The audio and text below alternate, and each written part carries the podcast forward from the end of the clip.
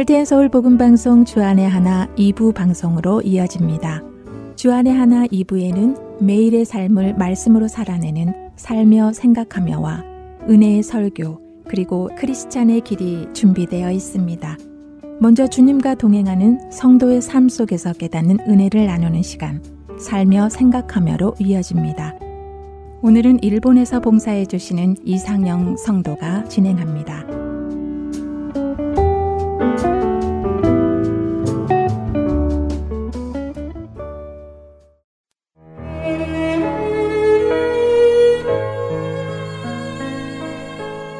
제가 사는 일본 오키나와는 한국에서 비행기를 이용하여 남쪽으로 3시간 반을 가야 하는 곳에 있습니다. 한국보다는 적도와 가깝다 보니 1년 내내 날씨는 섭씨 14도에서 31도 안에 머무는 아열대 기후로 고온 다습한 곳입니다. 따뜻하고 습한 날씨를 증명이라도 하듯 여름에 잔디를 깎아도 일주일만 지나면 잔디가 다시 부성하게 자랍니다. 얼마 전에 5주간 출장을 다녀오게 된 일이 있습니다. 일주일만 지나도 무성이 자라는 잔디인데 5주나 깎지 않았더니 어느새 잔디가 무릎까지 올 만큼 많이 자라 있었습니다. 팔을 걷어붙이고 3시간이 넘도록 잔디를 깎았습니다. 그렇게 무성이 자란 잔디를 자르고 나니 집 건물 주위에 심어져 있는 화초들이 비로소 눈에 들어왔습니다.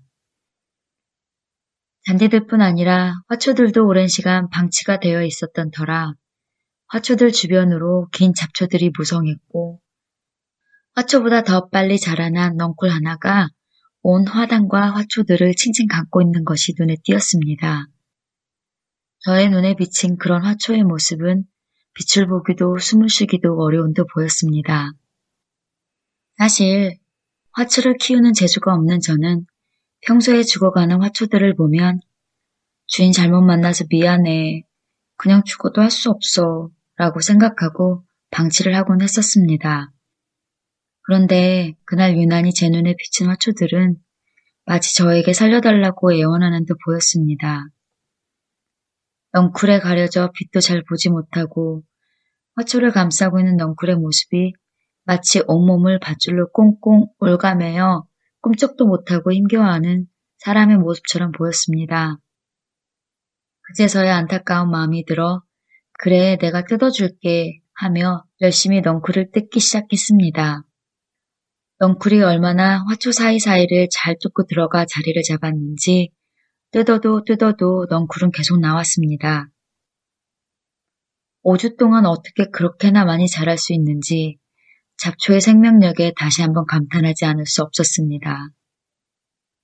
화초 사이의 넝쿨들을 열심히 뜯으면서 전 그동안 그 잡초 넝쿨의 등살에 못 이겨 힘들어했을 화초의 모습이 마치 우리의 모습과 너무 닮아 있는 것 같다는 생각을 했습니다. 넝쿨에 휘감겨져 있는 화초의 모습은 돌봐주지 않으면 죽을 수밖에 없는 우리들의 모습처럼 보였습니다. 빛을 가리고 화초들을 올가매고 있는 넝쿨은 우리를 비치신 하나님께로부터 멀어지게 하는 마귀와 죄의 모습같이 보였습니다. 그리고는 문득 이런 생각이 들었습니다. 내가 저 가여운 화초를 살려주고 싶어서 넝쿨을 이렇게 힘들게 뜯어냈듯이 하나님께서도 죄의 노예로 살며 스스로 아무것도 해결하지 못하는 우리를 보고 얼마나 가엽고 안타깝게 느끼셨을까. 그래서 죽을 수밖에 없는 우리들을 구원하셨겠구나. 잡초 넝쿨이 화초들을 울가며 서서히 죽여가듯이 우리들의 삶 속에 많은 죄들 또한 우리가 모르는 사이에 우리의 삶에 스며들고 우리를 그 죄 속에서 죄인지도 모르고 살게 만들었구나. 그렇게 영적으로 눈이 먼 우리들을 위해 하나님께서는 독생자 예수님을 이 땅에 보내시어 우리의 죄를 대신해 죽기까지 하신 거구나. 하나님 아버지의 크신 사랑과 은혜가 다시 한번 깨달아지는 순간이었습니다. 더운 날씨에도 불구하고 덩쿨에 붙들려 살려주세요 라고 소리를 지르는 것 같은 화초를 보며 안타까운 마음에 두 팔 걷어붙이고 잡초를 힘껏 뜯어내었던 나처럼 오늘도 우리 아버지 하나님께서는 우리를 위해 두 팔 걷어 붙이시고 우리의 구원을 위해 일하고 계실 거란 생각이 이르자 하나님의 사랑에 감사의 고백이 나왔습니다. 주님, 제가 죄인지도 모르고 살던 저를, 죄를 해결할 수 없어서 죽을 수밖에 없었던 저를 이렇게 불러주시고 자녀 삼아주시고 주님 안에서 살아가게 허락하시니 감사합니다. 그렇게 하나님의 사랑에 감사하며 한참 동안 덩크를 정리하고 나니 원래 화초의 모습들이 보이기 시작했습니다. 그러자 마치 화초들이 이제 편하네요. 고맙습니다. 라고 인사하는 듯 보였습니다. 아버지께서는 모든 충만으로 예수 안에 거하게 하시고 그의 십자가의 피로 화평을 이루사 만물 곧 땅에 있는 것들이나 하늘에 있는 것들이 그로 말미암아 자기와 화목하게 되기를 기뻐하심이라. 전에 악한 행실로 멀리 떠나 마음으로 원수가 되었던 너희를 이제는 그의 육체의 죽음으로 말미암아 화목하게 하사 너희를 거룩하고 흠없고 책망할 것이 없는 자로 그 앞에 세우고자 하셨으니 만일 너희가 믿음에 거하고 터 위에 굳게 서서 너희 들은 바 복음의 소망에서 흔들리지 아니하면 그리하리라. 골로새서 1장 19절에서 23절 상단의 말씀입니다. 우리가 예수님의 십자가의 피로 화평을 얻고 악한 행실에서 떠나 흠없고 책망할 것이 없는 모습으로 살며 복음의 소망으로 흔들리지 않는 믿음을 가지고 살아갈 때 제가 깨끗하게 정리된 화단의 화초를 보며 기뻐했듯 주님께서도 그런 우리의 모습을 기뻐하시고 주님 눈에 비치는 우리의 모습이 마치 잘 정리된 깨끗한 화단의 화초와 같이 사랑스러운 모습이 아닐까 하는 생각을 해봅니다. 그렇게 주님 안에 거하며 주님께 안길 날을 기대하며 오늘도 또 주님 안에서 힘찬 발걸음을 내딛습니다.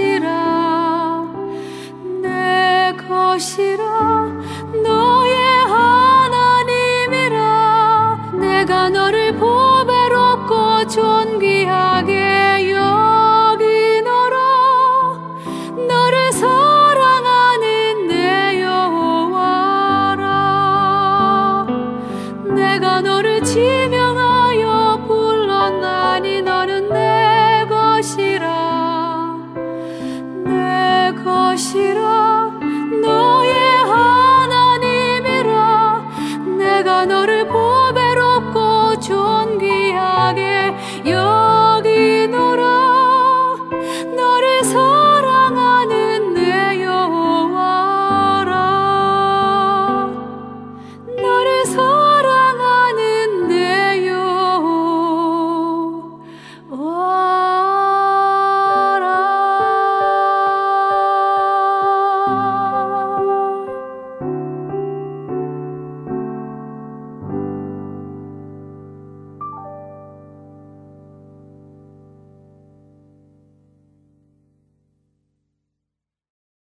설교 말씀으로 이어드립니다.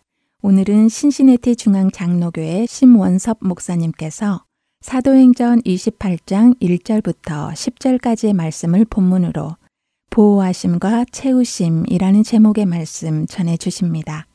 은혜의 시간 되시기 바랍니다.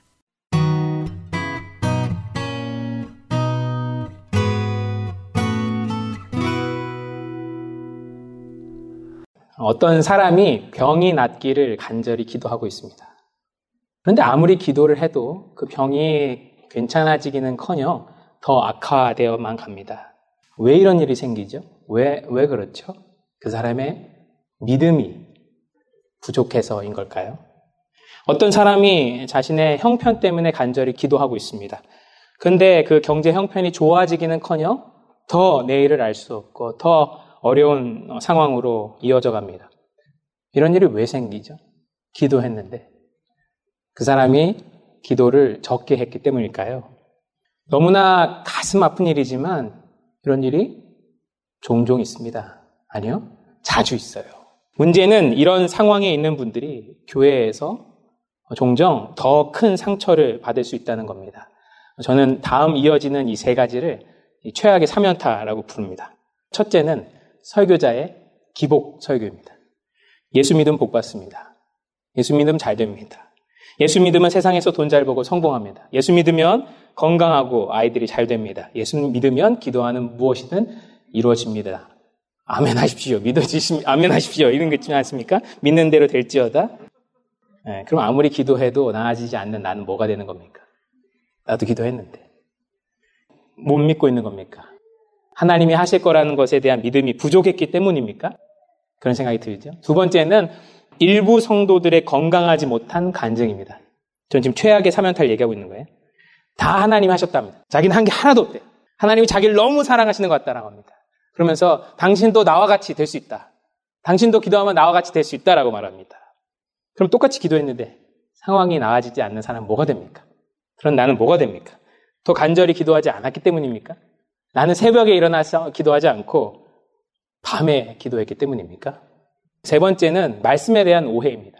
성경을 읽다 보면 실제로 하나님을 믿어서 부와 명예를 얻은 사람들이 많이 나와요. 건강을 얻게 된 사람들도 많이 나옵니다. 부를 얻은 아브라함, 명예를 얻은 총리 요셉, 건강을 얻은 히스기야. 주로 구약에 많아요. 그래도 구약 사람들이 받은 그것들은 예수라는 가장 큰 복의 예고편이다. 우리가 이렇게 설명할 수는 있어요. 자, 그런데 오늘 본문은 우리가 믿었던 신약마저 우리를 배신하는 것 같습니다. 오늘 본문에서 바울은 폭풍우를 살아남은 것도 모자라서 독사에 물렸다가도 살아납니다. 또 배를 타고 그 섬을 다시 떠날 때는요, 사람들이 그 바울 일행이 쓸 것들을 배에다 가득 태워서 그를 떠나보냅니다. 오늘 본문에 뭐가 나오냐면요, 하나님의 보호하심이 나와요. 하나님이 바울을 보호해 주십니다. 또 오늘 본문에 뭐가 나오냐면요, 하나님이 바울을 채워주심이 나와요. 하나님이 바울에게 넘치도록 채워주십니다. 이런 본문을 만나면 우리 하나님이 야속합니다. 하나님 왜 바울한테는 그런데 나한테는 안 그러세요?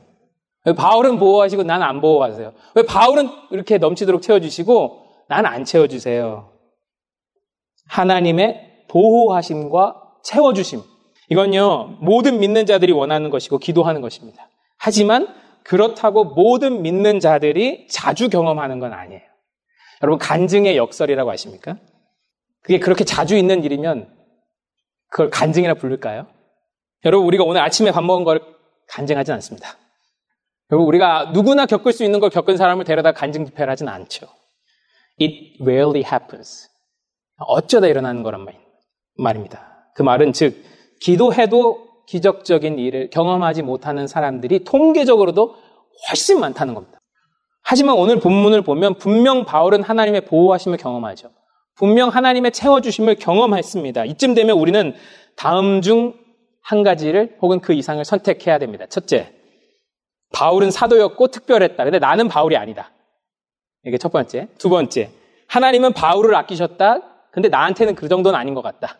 세 번째, 뭘 피곤하게 신경 쓰나 성경은 성경이고 나는 나다. 네 번째, 성경은 조작되었다. 이 넷 중에 하나 이상을 우리가 골라야 된단 말입니다. 이 본문을 만나면. 우리는 오늘 본문을 꼭 그렇게 이해를 해야 할까요? 여러분은 오늘 본문을 읽으시면서 하나님의 바울을 그토록 보호하시고 또 채워주시는 것을 보면서 어떤 생각이 드셨습니까? 그럼 함께 우리 말씀 속으로 좀 더 들어가 보겠습니다. 우리는 사도행전 27장에서 바울을 태운 배가 유라굴로라는 폭풍을 만났다라는 것을 들었습니다. 심한 폭풍 후에 얼마나 심했냐면 사람들이 이제는 죽었구나, 이제는 살아날 수 없구나 이런 구원에 대한 남은 소망, 여망이 아예 사라졌다, 포기했다라고 되어 있습니다. 하지만 3일째 되던 밤 하나님의 사자가 바울에게 나타났죠. 그리고 이렇게 말했습니다. 너가 반드시 로마에 가겠고 너와 함께 항해하는 자들도 다 살 것이다. 너에게 붙여주겠다. 다 살 것이다. 이렇게 말씀해 주십니다. 바울은 이 말로 말미암아 사람들을 안심시켰고 사람들도 이 말을 믿으며 구원의 여망이 없던 그 날들을 버텼어요. 그리고 14일째 되던 날 그들은 실제로 한 섬에 걸리게 됩니다. 그렇게 오늘 본문 1절이 시작합니다. 구조된 후에 보니까 이 섬의 이름이 멜리데라는 섬이랍니다. 번역하면 피난처라는 뜻을 가진 섬입니다. 멜리데라는 이름은 헬라어 발음을 그대로 그냥 적은 것이고요. 영어로 이 섬의 이름은 몰타입니다. 여러분 살면서 한 번쯤은 들어보셨을 그 몰타 섬이 바로 이탈리아 남부 시칠리아 섬으로부터 약 한 93km 밑으로 떨어진 곳입니다. 그런데 바울이 탄 배가 여기 그레데 섬에서 유라굴로를 만났단 말이죠. 근데 유라굴로가 바람이 북쪽에서 내려오는 바람입니다. 그러면 이 배는 무조건 남쪽에서 발견이 돼야 되는 거예요. 위치가 이상하죠. 그들은 살았어도 남쪽 어딘가에서 발견이 됐어야 되는데 지금 몰타는 그레데 섬으로부터 서쪽이죠. 또 살짝 북쪽입니다. 그래서 1절에는 그 섬이 몰타였을 줄은 꿈에도 몰랐어. 이런 느낌이 들어가 있어요. 1절에. 구조되고 나니 멜리데였더라. 이렇게 말하고 있는 것은 야, 이 섬이 멜리데일 줄은 꿈에도 몰랐어. 이런 말이 들어가 있는 겁니다. 그 섬에 살고 있던 원주민들은요, 같은 생각이었습니다. 어, 배에 탄 사람들, 그래서 구조된 사람들 이야기 들어보니까 그레데 섬에서 유라굴로를 만났대요. 그레데 섬에서 유라굴로 만났으면요, 이 섬에 도착하는 건 불가능한 일입니다. 이 섬으로 오는 건 불가능한 일이에요. 그래서 섬 사람들은 그 배에 탔던 사람들을요, 억수로 운이 좋은 사람들. 진짜 무지무지하게 운 좋은 사람들. 아니면 정말 살아야 할 이유가 분명히 있는 중요한 사람들이라고 생각을 했습니다. 아, 이 사람들 진짜 대단한 사람들이구나. 유라굴로 만났는데, 글에 대해서 유라굴로 만났는데, 우리 섬까지 오다니. 이 사람들 대단한 사람들이구나 하면서 2절을 보면요. 섬 사람들이 그 이방인들에게 특별한 동정을 베풀어요. 영어로 보면 좀 더 리얼한데요. unusual kindness, extraordinary kindness. 그러니까 완전 정말로 극진한 보통보다 훨씬 더 뛰어넘는 그런 친절을 베풀었다 되어 있습니다. 유라글로는 겨울에 부는 바람이니까 지금 때는 겨울입니다. 무척 춥겠죠. 게다가 다들 비에 홀딱 젖어 있는 상태니까 얼마나 춥겠습니까? 그래서 원주민들은 따뜻하게 불을 피워서 그들을 환영했고 대접했습니다. 하지만 이 불이 문제였어요. 불. 나무로 불을 피워보신 분들은 알겠지만 이 나무로 불을 피우면 그 불에다 나무를 계속 갖다 줘야 됩니다. 누군가는 그 일을 해야 되죠. 바울은요, 배에서 중요한 역할을 했었습니다. 근데 바울은 구조되어서도 쉬지를 않아요. 바울은 마른 나무 더미가 있는 곳에 가서 계속해서 그 나무를 옮겨다가 불에 넣는 일을 솔선수범해서 했던 것 같습니다. 그런데 그 나무 안에서, 그 묶음 안에서, 그 마른 곳이었을 테니까 아마 천막이 쳐져 있었겠죠? 마른 곳에서 독사가요, 겨울을 날 준비를 하고 있었습니다. 따뜻하잖아요. 그걸 이제 그 묶음을 불에다 넣으니까 뱀 입장에서 얼마나 뜨거웠겠어요. 그래서 아 뜨거 하고 어, 예, 뛰어 올라가지고 이걸 거기다 넣은 사람의 손에 꽉 물어버립니다. 이 뱀이 그냥 잽하고 도망간 것도 아니고 물어가지고 안 났단 말입니다. 오늘 헬라어에 그 살펴보면 물어 늘어진 거를 알 수가 있어요. 이걸 어떻게 떼어내기도 어려웠단 말입니다. 이 독사를. 겨울잠을 자는 생물들은요, 동물들은 겨울 직전에 가장 민감하고 예민하고 사납습니다. 독이 있는 동물들은 겨울 직전에 독이 가장 많이 올라와 있어요. 원주민들도 그 사실을 알고 있었습니다. 몰타 섬은 그렇게 큰 섬이 아닙니다. 제주도의 6분의 1 정도 크기의 섬이에요. 그러니까 이 사람들이 얼마나 그 섬에 대해서 잘 알았겠어요. 구석구석을 잘 알았을 것이고, 이 뱀이 어떤 뱀인지도 알았고, 이 뱀에 물리면 어떻게 되는지도 잘 알았습니다. 그래서요, 4절을 보면 원주민들은 이 뱀이 바울의 손에 계속 매달려 있는 걸 보고, 저 사람 죽었다, 이제. 저 사람은 분명히 큰 죄를 지은 사람일 거다. 왜냐하면 이렇게 유라굴로를 만나서 구조되었는데도 불구하고 여기까지 와서도 끝끝내 죽는 걸 보면 복수의 여신 네메시스가 이 사람을 가만두지 않았다. 그 사람을 끝까지 추적했다라고 말합니다. 네메시스는 이 그들이 믿던 신 중에 하나였어요. 다들 그 신이 무서워서 정직하게 살아왔었습니다. 우리는 이 사람들을 보면서 문명화가 덜 되었다고 생각을 하죠. 헬라어로 여기 나온 원주민을 바바로스라고 부르는데 어, 영어의 바바리안과 어원이 같습니다. 그런데요, 우리도 이들을 원주민이라고 부르는 우리도 이들과 비슷한 생각을 할 때가 많습니다. 아까 설교 서두에서 어떤 사람이 열심히 기도했는데 병이 오히려 더 안 좋아졌다고 말했죠.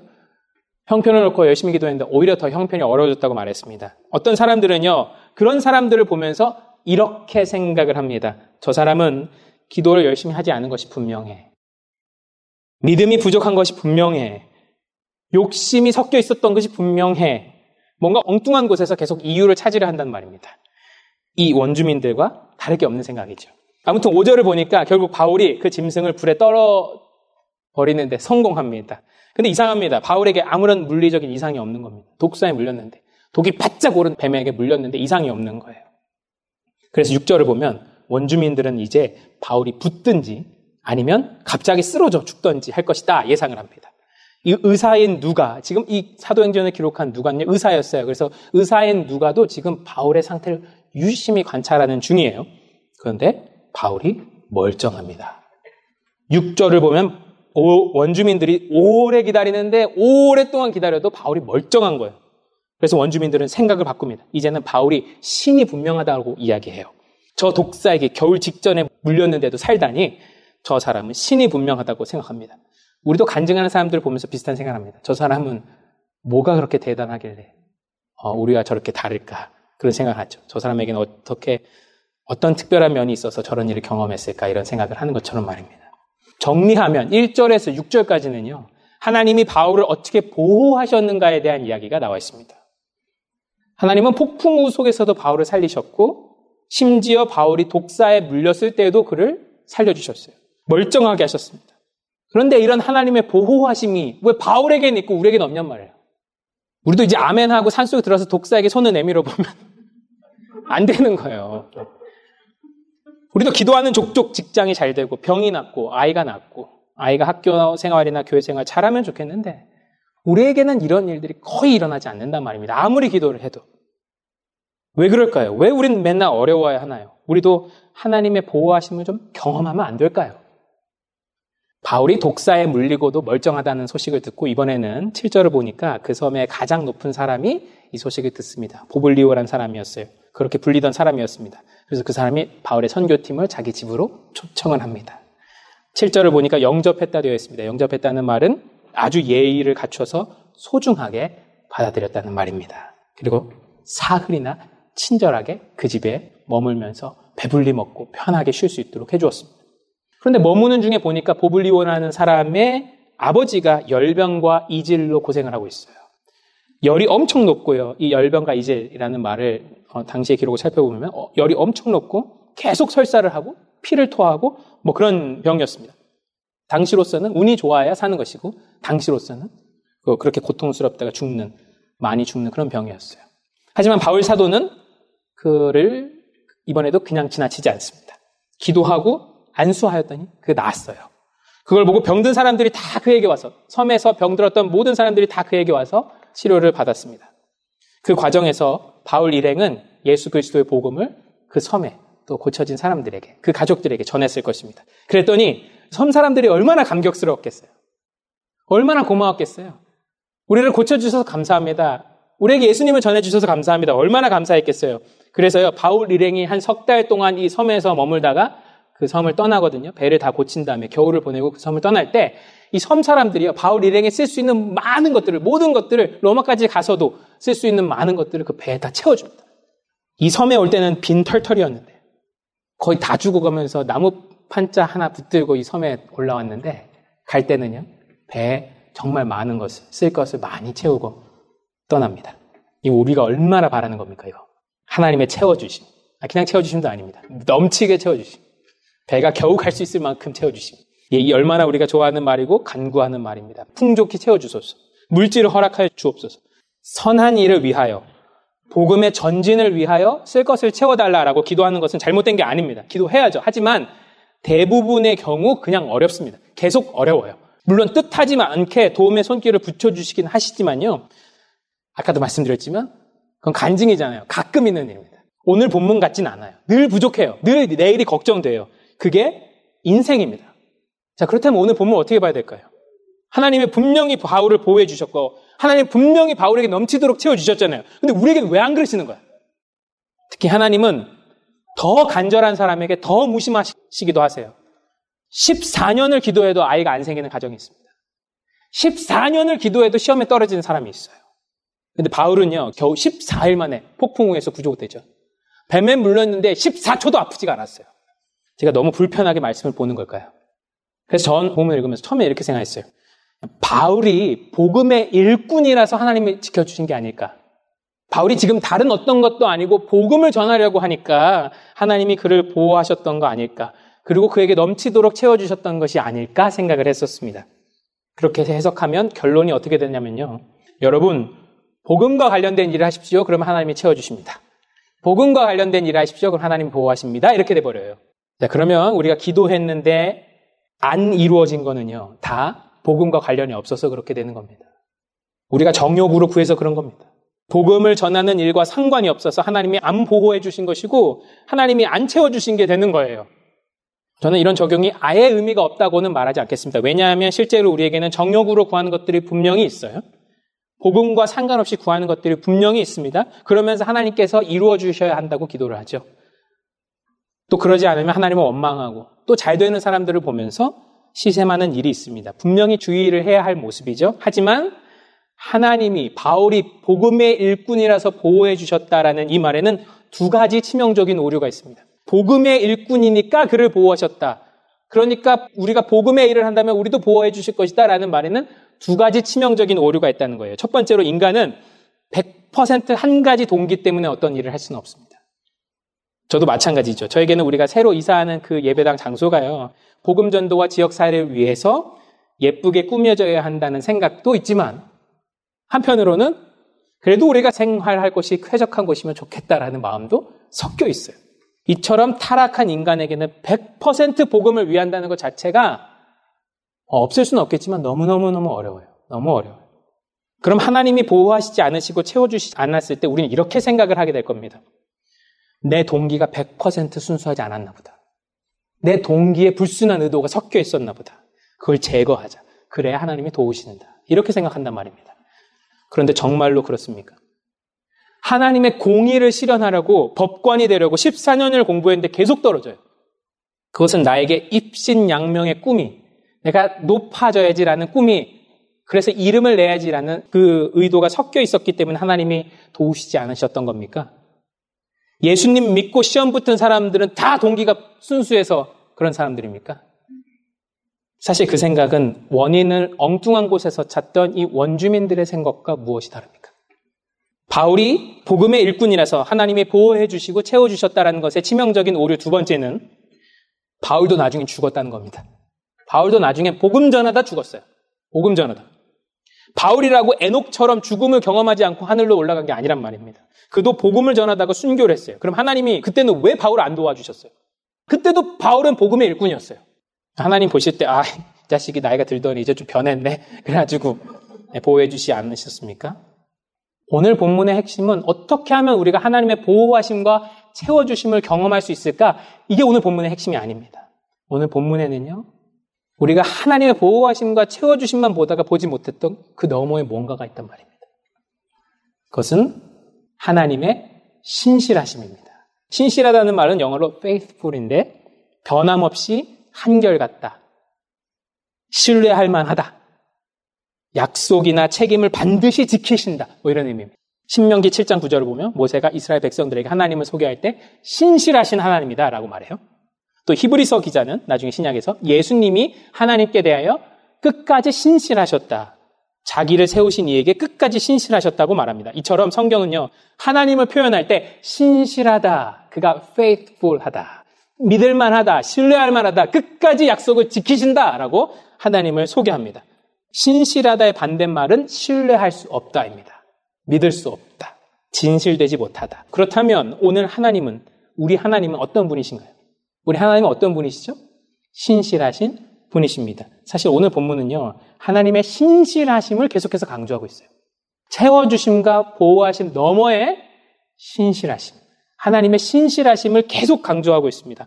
하나님은 사도행전 19장에서요, 바울이 로마도 보아야 하리라 라는 그 고백을 할 수 있도록 성령의 감동을 주셨어요. 그리고 사도행전 23장에 가면요, 예루살렘에 갇혔을 때에도 하나님은 그날 밤 바울 곁에 서서 담대하라. 너가 예루살렘에서 나를 증언한 것처럼 로마에도 너가 가서 증언하여 하겠다. 이렇게 말씀을 하십니다. 또 사도행전 27장에서 유라굴로를 만났을 때도요. 하나님은 그 사자를 통해서 바울아 두려워하지 말라. 내가 가이사 앞에 서야 하겠다 말씀하세요. 하나님은 모든 상황을 사용하셔서 바울을 로마로 이끌고 계신단 말입니다.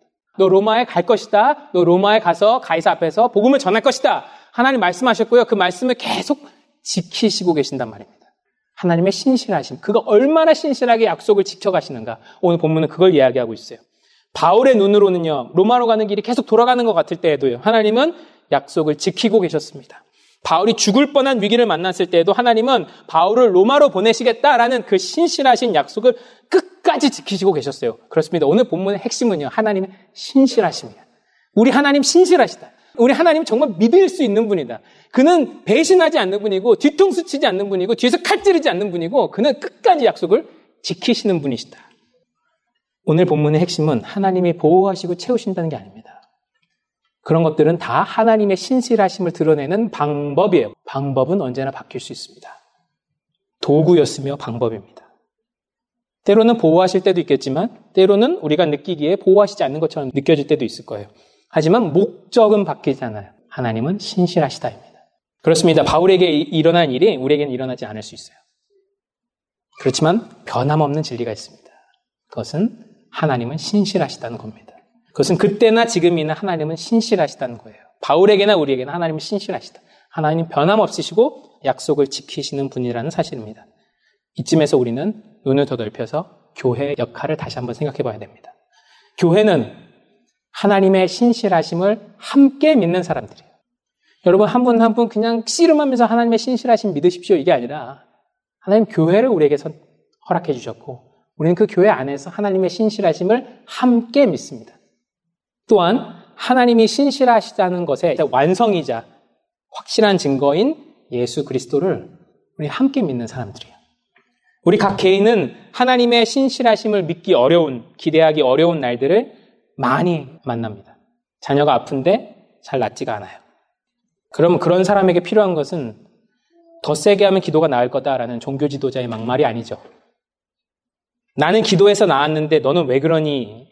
나는 기도해서 내 아들의 병이 나았는데 너는 왜 그러니? 라는 그런 어떤 이웃의 막말이 아닙니다. 그 사람에게 그런 말이 필요하지 않아요. 교회는 그 사람이 끝까지 하나님을 신뢰할 수 있도록 그 하나님을 신실하심을 믿을 수 있도록 함께 해주는 공동체입니다. 그가 신실하게 끝까지 포기하지 않기를 이를 위해 필요한 것은 진심 어린 위로이며 함께 손을 잡아주는 것이며 시간을 함께 보내는 것이고요. 끝까지 함께 기도해 주는 겁니다. 사도행전 23장에서 사도 바울이 많이 맞고 에루살렘 감옥에 갇혔었어요. 그때 그날 밤에 예수님께서 바울 곁에 서서 담대하라 말씀하셨습니다. 이제 하나님은요, 주님이 그날 바울에게 하셨던 걸 우리에게 맡겨 주시고 계신 겁니다.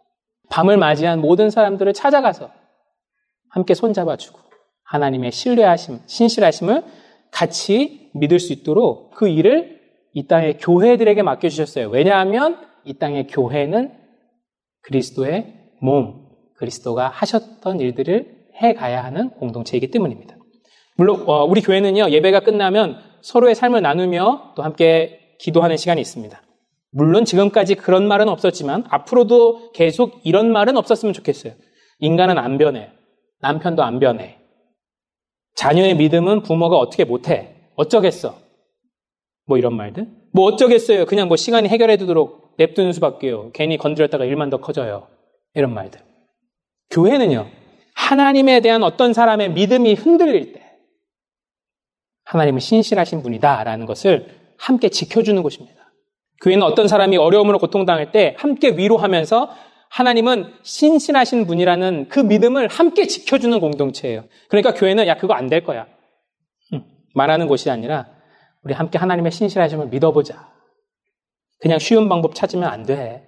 우리가 도와줄게. 우리 같이 있을게. 우리 같이 기도할게. 이걸 말하는 곳입니다. 어느 광산에서 내려오는 이야기로 오늘 설교를 마치려고 합니다. 이 이야기는 하나님에 대하여 굳센 믿음을 가졌던 어떤 광부가 젊은 나이에 아주 크게 다쳤다. 다친 그 사건으로부터 시작을 합니다.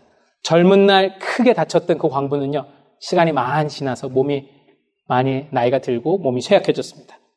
또 오랜 세월 침대 옆으로 창문이 나 있는데 세월이 지나가는 것을 그 침대 옆에 난 창문으로만 봐야 했었어요. 그는 동료들이, 자신의 광부 동료들이 다 결혼하고 아름다운 가정을 꾸리고 아름다운 자녀들을 낳는 것을 그냥 지켜봐야만 했습니다. 창문 너머로 볼 수밖에만 없었습니다. 그는 자기가 일했던 회사가 자기에게는 적절하게 보상을 해주지 않았으면서도 크게 번창하고 사업이 커지는 것을요, 지켜보아야만 했습니다. 그런데도 그는 하나님에 대한 믿음을 잃지 않았어요. 그리고 어느새 광부는 노인이 되었습니다. 어느 날 한 젊은이가 그를 찾아와서 물었어요. 저는 어르신이 하나님을 믿을 뿐만 아니라 어르신을 향한 하나님의 사랑을 장담하신다고 들었습니다. 이 모든 불행이 일어났는데도 어떻게 그것을 믿으실 수 있습니까? 어떻게 하나님의 신실하심을 믿을 수 있습니까? 라고 물었습니다. 노인은 잠시 주저하다가 미소를 지으면서 말했습니다. 젊은이, 물론 의심하던 시절도 있었다네. 때로는 사탄이 어떻게 나를 찾아와서는 이렇게 무너지는 내 집에 들어와서 나를 불렀다네. 그리고 그 창문 너머로 한때 함께 일했던 그 동료의 모습을 보여주면서 그가 아름다운 가정을 꾸리고 아름답게 사는 것을 창문 너머로 보여줬다네. 그러면서 물었다네. 예수님이 당신을 사랑하시는가? 이어서 사탄은 나의 누추한 방을 둘러보게 하고는 내 친구들의 멋진 집과 비교하게 만들었다네. 그러면서 다시 물었다네. 예수님이 당신을 사랑하시는가? 끝으로 사탄은 내 친구가 손자, 손녀를 거느리고 있는 모습을 보여주었다네. 그 친구는 내가 가지지 못한 모든 것을 가지고 있었지. 사탄은 내 눈물에서 눈물이 흐를 때까지 기다렸다가 내 귀에 이렇게 속삭였다네. 예수님이 정말로 당신을 사랑하시는가? 젊은이는 이 노인의 허심탄회한 고백을 듣고서 깜짝 놀랐습니다. 아니, 어르신, 사탄이 그렇게 물을 때 어르신은 뭐라고 대답하셨습니까? 그러자 노인이 대답했습니다. 나는 사탄의 손을 잡고서 갈보리라는 머나먼 언덕으로 같이 갔다네. 거기서 손에 못이 박히고 머리에 가심 면류관을 쓰고 창으로 옆구리를 찔리신 그분을 보여주었지. 그리고 사탄에게 되물었다네.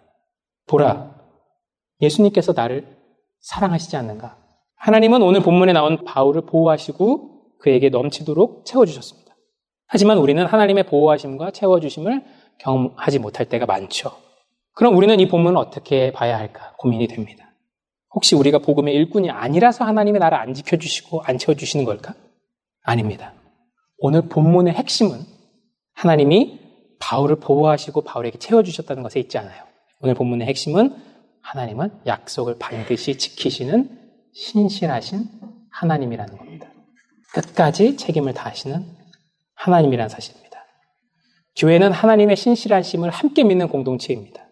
오랜 병으로 고통스러워하는 사람의 손을 꼭 잡고 우리가 함께 할게.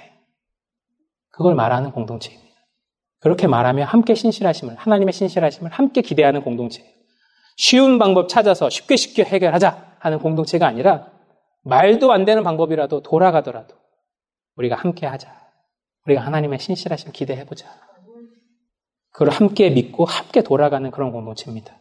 어떤 사람이 나 혹은 내 자식과 잘 안 맞으면 어떻게 하면 그 사람 내보낼까를 걱정하는 공동체가 아니라 그걸 고민하는 공동체가 아니라 그 상황에서도 어떻게 하나님이 신실하심을 믿을 수 있을까? 이것을 함께 신실하심을 믿을 수 있을까를 고민하는 공동체입니다. 어떤 상황에서도 서로를 십자가 앞에 데려가는 공동체. 어떤 상황에서도 서로를 십자가 앞에 함께 가서 함께 우리를 위하여 못 박히신 예수님을 함께 보는 공동체. 보라, 하나님이 우리를 사랑하시고 계시지 않는가. 보라, 하나님이 얼마나 우리를 향하여 신실하신가. 이걸 함께 말할 수 있는 공동체입니다.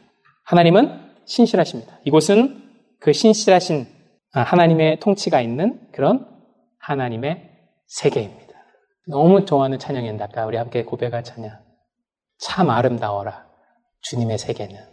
이 세계는 하나님이 창조하셨고 지금도 하나님의 방식으로 운영되고 있는, 다스려지고 있는 그런 하나님의 세계입니다. 오늘 본문은 분명히 증거합니다. 하나님은 신실하셔서 그가 하신 약속을 끝까지 지키신다.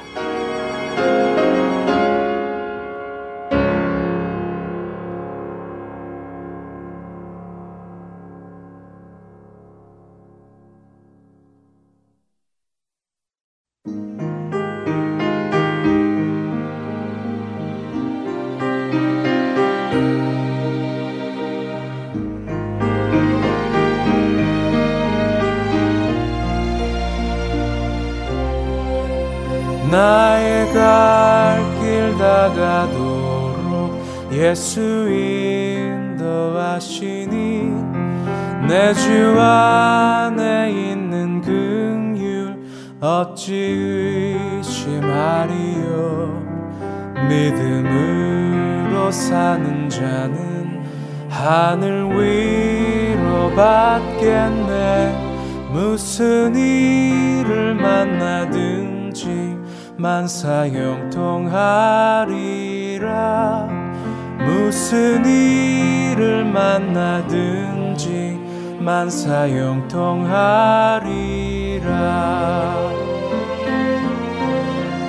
나의 갈 길 다가도록 예수 인도하시니 어려운 일 당한 때도 족한 은혜 주시네 나는 심히 고단하고 영혼 매우 가라나 나의 앞에 반석에서 샘물 나게 하시네.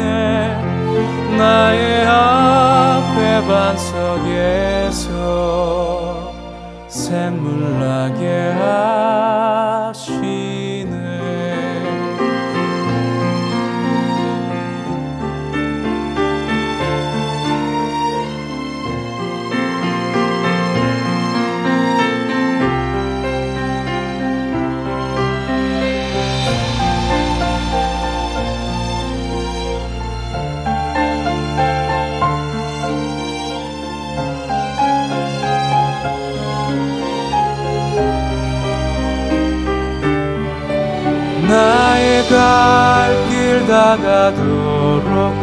수 인도하시니 그의 사랑 어찌 큰지 말로 할 수 없도다. 성령 감화 받은 영혼 하늘 날아갈 때에 영영 부를 나의 찬송 예수 인도하셨네 영영 부를 나의 찬송 예수 인도하셨네.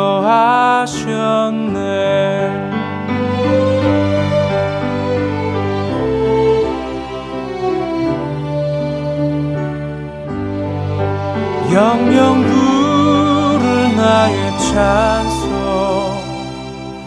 예수 인도하셨네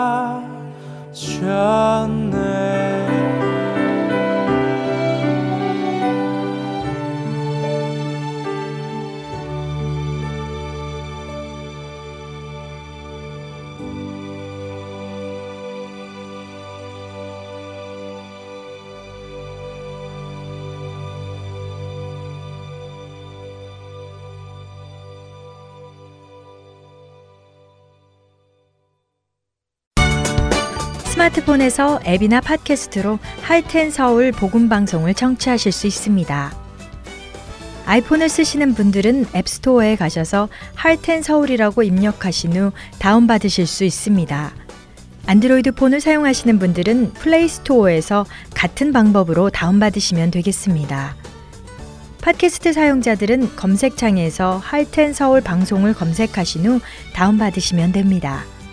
자녀들을 위한 방송도 따로 구분하여 들으실 수 있도록 되어 있습니다. 팟캐스트에서 할텐 서울 키즈를 검색하시면 자녀들을 위한 방송에 직접 들어가실 수 있습니다. 이제는 CD에서뿐만이 아니라 핸드폰으로 운전하며 또 산책하며 방송을 들으실 수 있습니다. 자세한 문의 사항은 사무실 전화번호 602-866-8999로 해주시면 됩니다.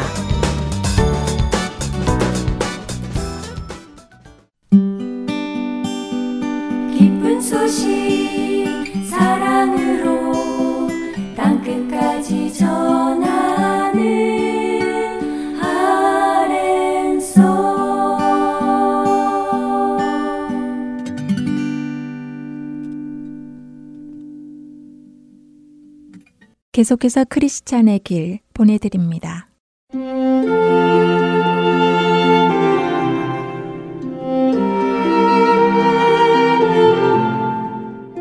애청자 여러분 안녕하세요. 전 번연의 철로 역정이라는 책을 토대로 그리스도인의 삶을 나누어 보는 프로그램 크리스천의 길 진행의 민경은입니다.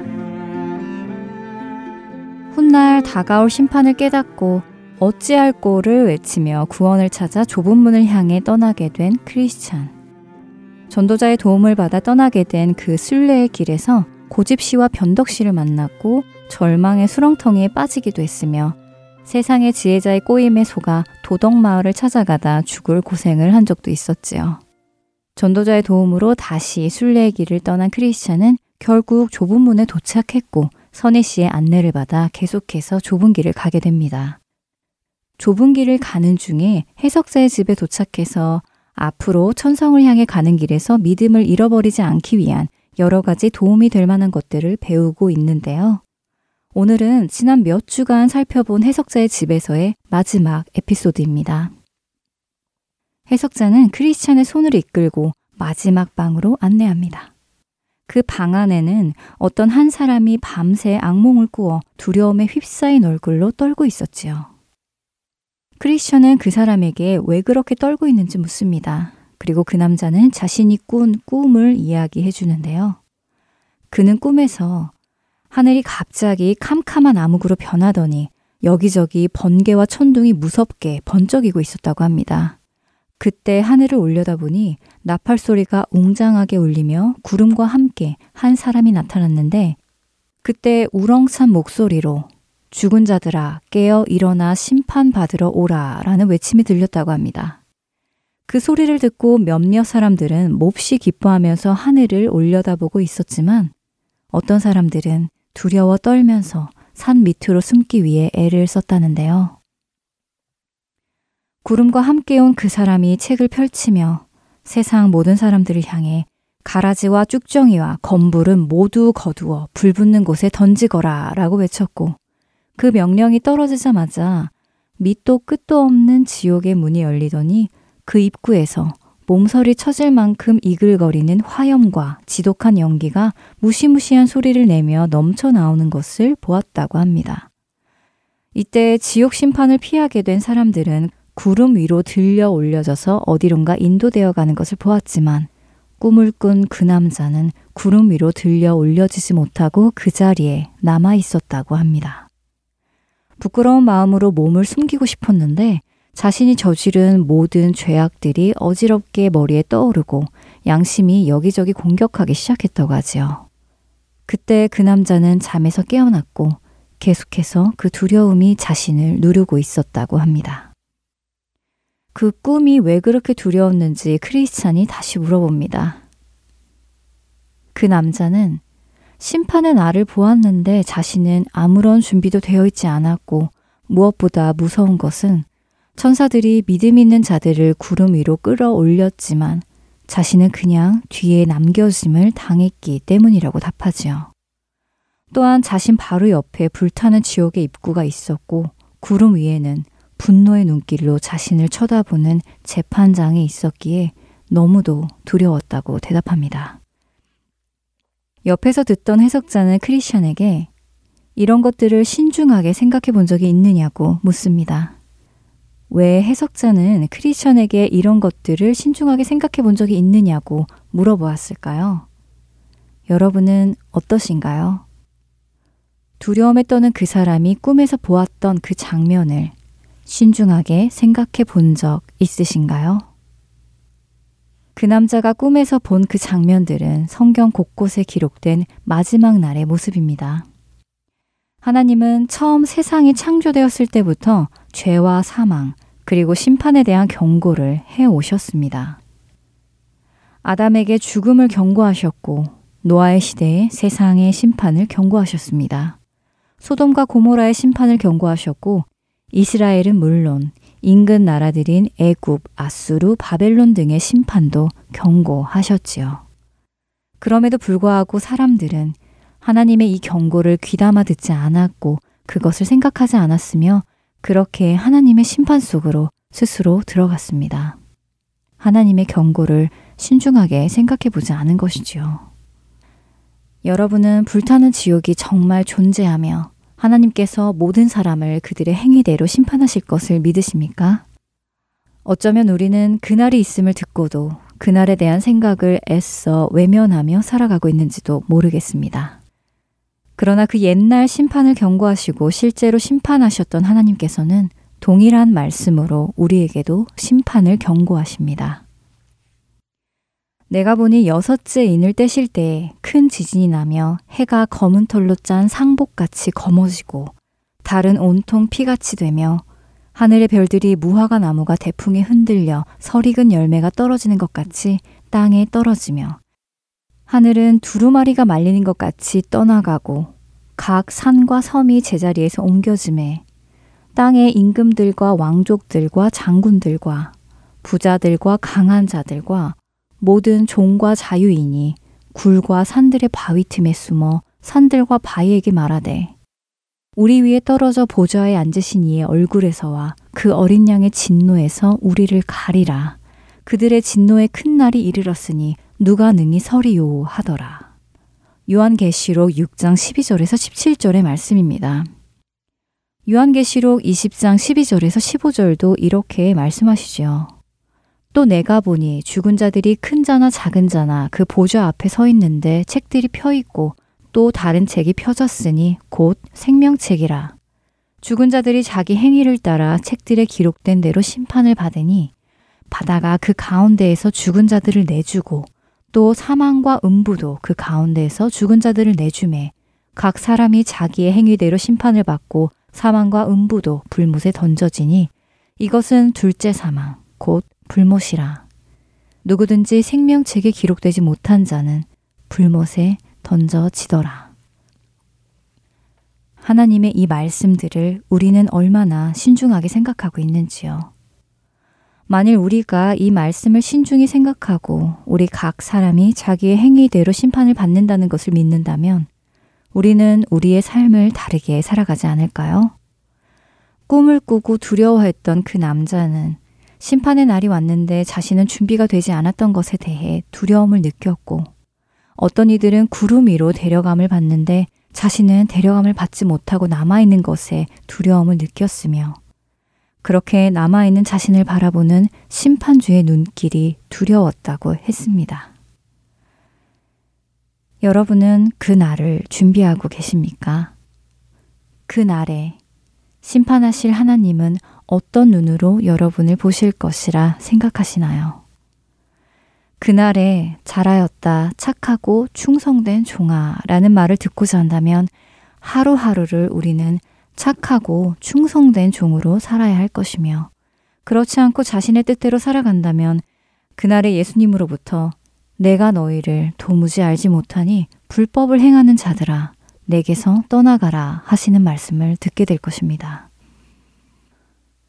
그러나 이것은 결코 두려워서 행하는 것이 아니라 주님의 사랑에 감동하여 나도 사랑으로 행하는 것입니다. 해석자는 크리스천에게 이제 길을 떠날 때가 되었다며 보낼 준비를 합니다. 그리고는 이렇게 말해줍니다. 자, 크리스찬 씨, 이제껏 보았던 모든 광경들을 마음에 깊이 명심하여 당신이 이제 떠나야 할 여정 중에 많은 격려와 자극이 될 수 있도록 하시오. 라고 말합니다. 크리스천이 앞으로 가야 하는 이 길에서 그는 많은 어려움을 겪을 것이고 포기하고 싶고 돌아가고 싶고 쉬운 길로 가고 싶어 하는 유혹들도 받을 것을 해석자는 알고 있습니다. 그렇기에 그런 순간에 지금껏 해석자의 집에서 본 것들을 기억하며 자기 자신을 다잡도록 권면하는 것입니다. 크리스천이 해석자의 집에서 본 것들은 무엇 무엇이 있었나요? 욕망이라는 소년과 인내라는 소년. 타오르는 벽난로 앞에서 물을 붓는 마귀와 은총의 기름을 부어주시는 예수님. 아름다운 궁정과 그 앞에 사람들을 들어오지 못하게 하는 병정들. 그러나 머리에 투구를 쓰고 검을 빼어들고 용감히 뛰어들어가 치열한 전투를 벌이고 끝내 궁전 안으로 들어간 사람. 처음에는 좋은 성도처럼 살았지만 깨어 근신하지 못하고 세상의 정욕에 자신을 내어주어 결국 하나님으로부터 떠나가서 어두운 새창살이 달린 감옥에서 깊은 슬픔에 빠진 사람. 그리고 오늘 심판의 날에 대한 꿈을 꾸고 자신이 준비되어 있지 못했기에 두려움을 떠는 사람을 보았습니다. 이것들을 기억하며 천성을 향해 나아가라고 해석자는 말해줍니다. 크리스천이 해석자의 집에서 본 이 일들을 기억하며 천성을 향해 가야 한다면 그리스도인인 우리 역시 이 일들을 기억하며 구원의 길을 가야 할 것입니다. 천성을 향해 가는 길은 소풍 가듯이 나들이 가듯이 가는 길이 아닙니다. 그것은 사망에서 생명으로 옮겨가는 영적인 전쟁터를 통과하는 치열한 전쟁터입니다. 그 길을 여러분은 어떤 자세로 가고 계십니까? 해석자가 해준 권고의 말씀이 우리 안에도 새겨지기를 소망합니다. 그리고 그것들을 기억하며 우리의 신앙의 길을 가길 원합니다. 그러므로 나의 사랑하는 자들아, 너희가 나 있을 때뿐 아니라 더욱 지금 나 없을 때에도 항상 복종하여 두렵고 떨림으로 너희 구원을 이루라. 빌립보서 2장 12절의 말씀입니다. 크리스천의 길 여기서 마치겠습니다. 저는 다음 시간에 다시 찾아뵙겠습니다. 안녕히 계세요.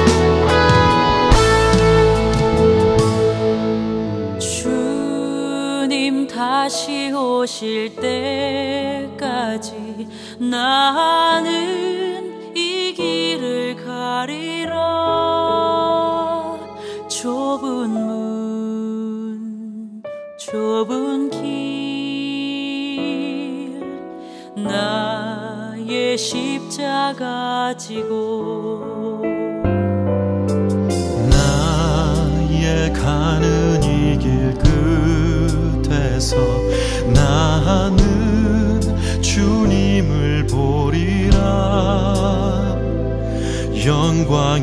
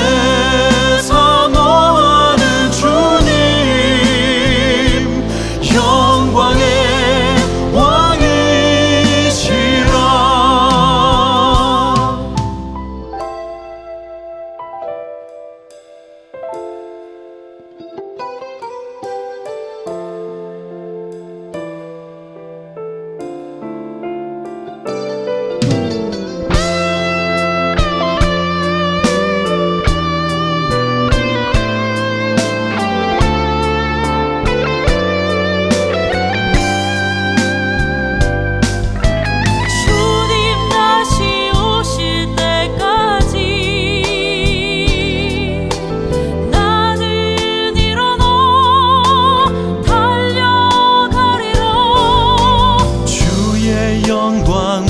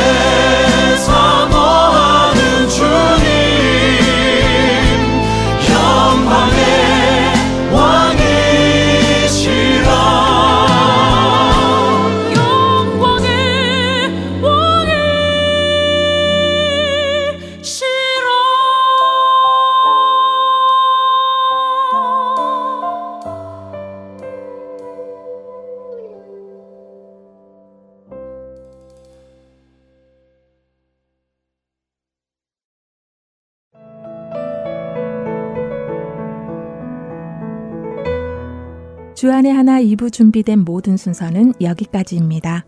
계속해서 주안의 하나 3부로 이어집니다. 주님의 말씀을 더 알아가는 시간 되시길 소망합니다. 저는 다음 시간에 다시 찾아뵙겠습니다. 안녕히 계세요.